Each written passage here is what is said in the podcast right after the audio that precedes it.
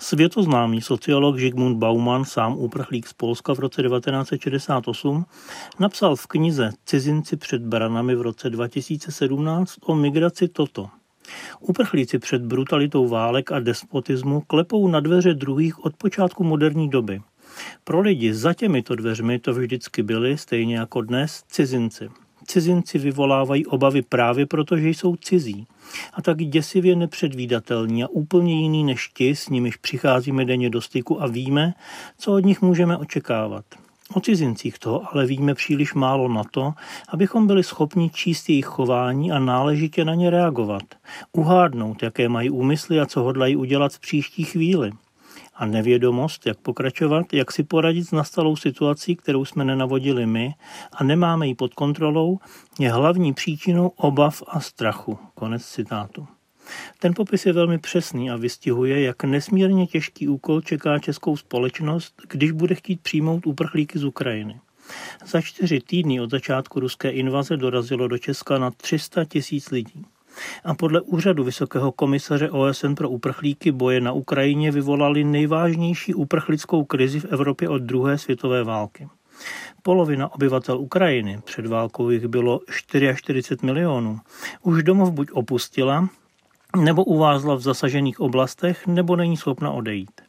Denní zprávy z bojiště i tyto údaje jen ukazují, jak nemožné je předvídat, kolik uprchlíků z Ukrajiny nakonec přijde a jak dlouho v Česku zůstanou. To je pro vládu všechny obětavě pomáhající i pro odhodlání české společnosti hodně znejistující okolnost.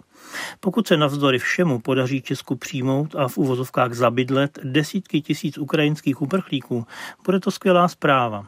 Zvládnout takové zžívání je totiž nejen obtížné a čekejme i praktické problémy s ubytováním dětmi ve školách při zaměstnávání ve zdravotnictví, ale je také obohacující, nejen ekonomicky. Pokusíme se ochránit jejich lidskou důstojnost, což zní ve 22. roce 21. století v Evropě jako samozřejmost, ale není.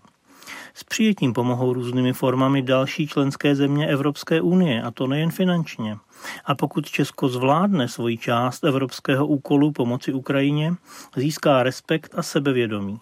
Na rozdíl od uprchlické krize v roce 2015. Zvládneme to?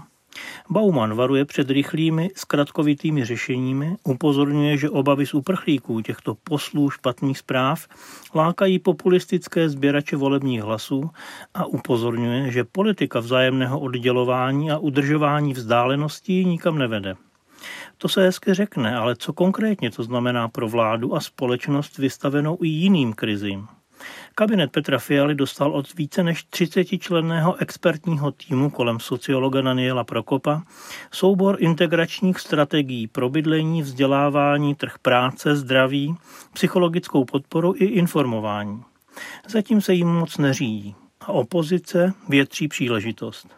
Zygmunt Bauman by to komentoval, že obě strany vytváří zásoby výbušnin, které explodují později.